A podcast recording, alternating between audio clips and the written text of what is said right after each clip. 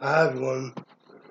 This video is going to be about me giving you a example of how not to help people who have a hard time dealing with loud noises and how to help people who have a hard time dealing with loud noises.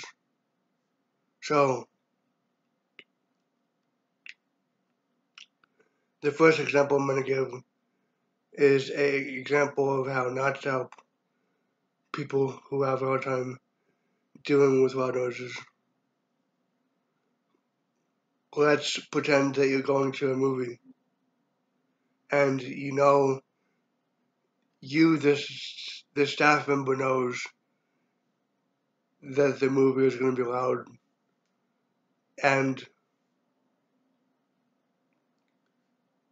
your clients have autism and they have sensory issues and they can't deal with uh, loud noises.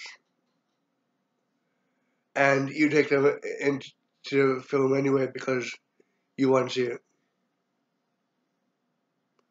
Now, how do you think the clients are going to react to that? And how do you think the other moviegoers are going to react to your client's reaction? Probably not good, right? Not, not a good reaction, I don't think. So, what can we do instead of doing that?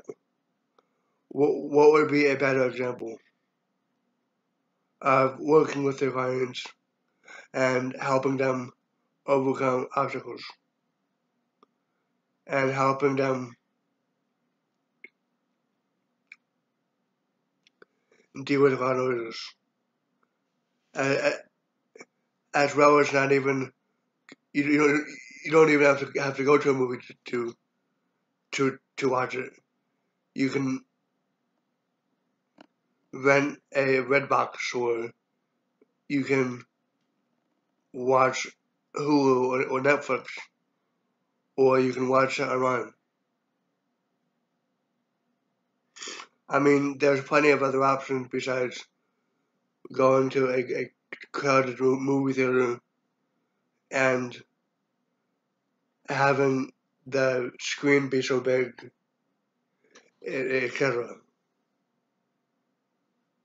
Thank you so much for watching. I also have a website slash business which is I know autism.org. That's I K N O W autism.org. Have a wonderful day, and I'll make another video very soon. Bye.